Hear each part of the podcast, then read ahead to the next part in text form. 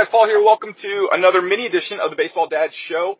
Um, and in this edition, we're going to talk about the two things that you might hear from a baseball coach that you should never, ever, ever believe. Before we do that, head on over to baseballdadshow.com. There's a ton of great stuff there. We have a scorecard that can tell you if your son's ready to play at the next level. We have a cut and paste email dialogue that you can use to ask your son's coach for more playing time and a bunch of other cool stuff. So head on over to baseballdadshow.com.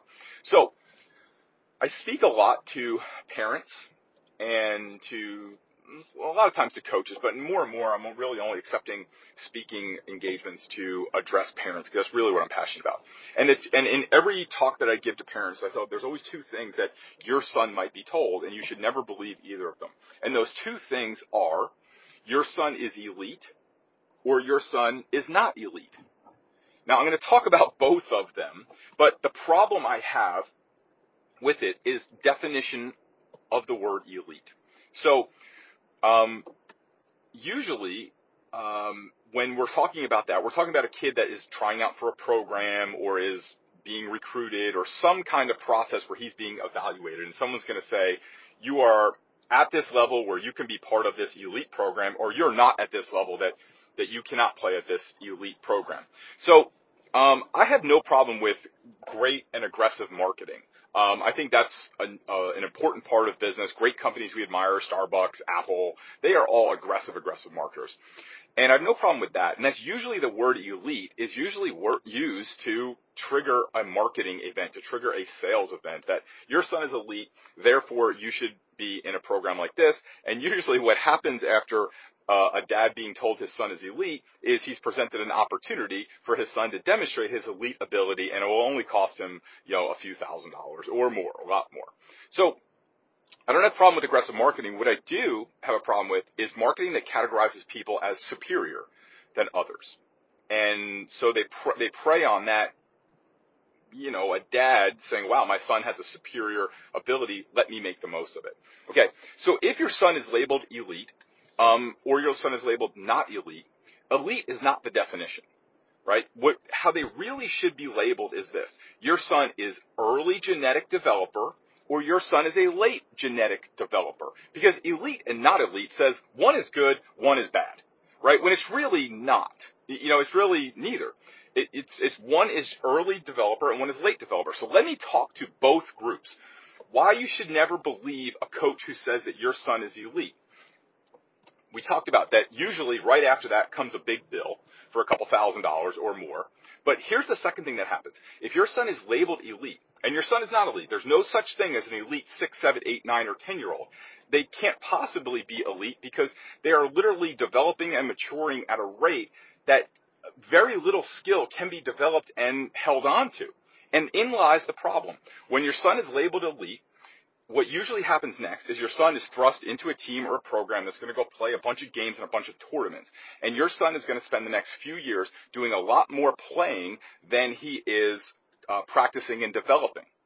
And what he's going to use as his primary source to compete and succeed is his early genetic development. So some kids, you know, they look like they're 13 when they're 9 when they they look they look 18 when they're 12. They're 5'10 when they're that, that just happens, right? Some kids are early developers. Um, I'll tell you, for me, I was 5'10 and a half when I was a sophomore in high school. And uh, at 45 years old, today, as I'm recording this, I am 5'10 and a half. I have not grown a single hair since then. I like to say I'm 5'11, uh, sometimes 6 feet, but uh, you know how that goes. so the problem with that is, is your son is now using his early genetic development, that he's just bigger, faster, stronger, at a quicker rate than other kids, as the tool to succeed. And what oftentimes gets suspended is development.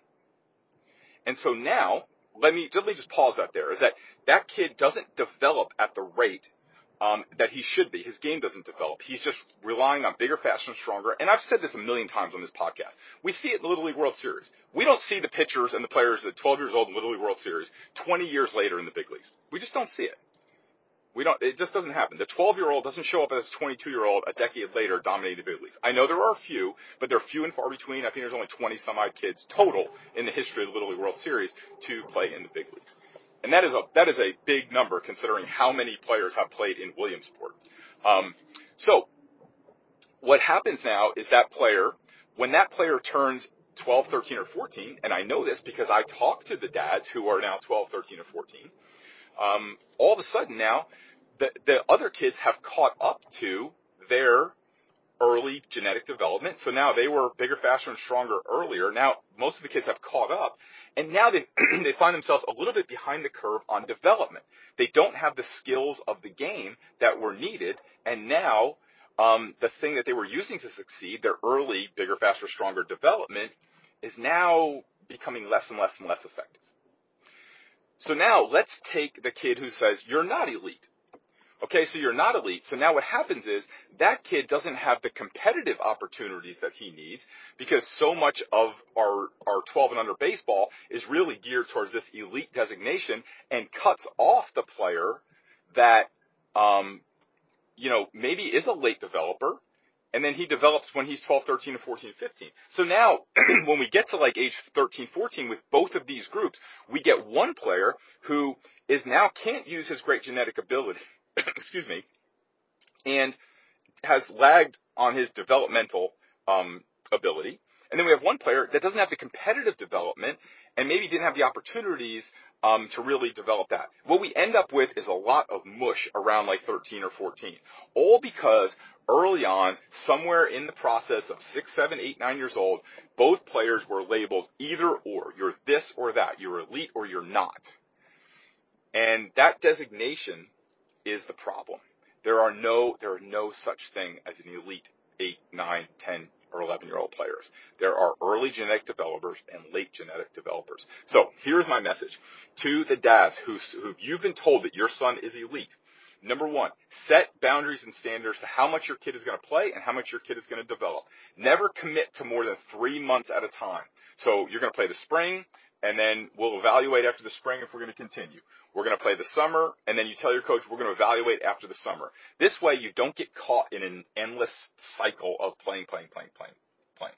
Number two, make sure that you're balancing out his playing time and his development time because coaches will want that bigger, faster player because he's kind of like ready made, right? Um, I call these players iPhones and Polaroids. An early developing player is like an iPhone. We pull it out, click, it's developed. A late developing player is like a Polaroid. We click, a picture comes out, and then we have to sit there and wait like a half hour for it to develop. To develop. And so what happens is the nine-year-old elite travel ball coach, he sees a late developing player and says, "Look, you're a good kid, I, I, but I just got I got to win ten tournaments this year. I just don't have time to take you on my team and develop you." So for the dad who has the elite player, set boundaries and set development times. For the, for the, for the dad who has the son who's labeled not elite, what you need to do, you're going to have plenty of development opportunities because you can obviously invest in those as you go. But what you have to do is you have to search um, as best you can to, to get as many competitive opportunities as he can. And um, take every and all competitive opportunities that you can get, you can expose your son to. So maybe it's not elite, maybe it's rec ball, maybe you got to travel a little bit to play in a league, and maybe that league isn't so great. I get it. I know that the leagues are are are you know there's some quality issues in the leagues. Excuse me, but sorry guys, I got some allergies this week, but. Take your main your main objective if your son has been labeled not elite is keep him in the game and keep as many opportunities as you can. The other things that I would tell you to do is is a great secondary sport to baseball is tennis.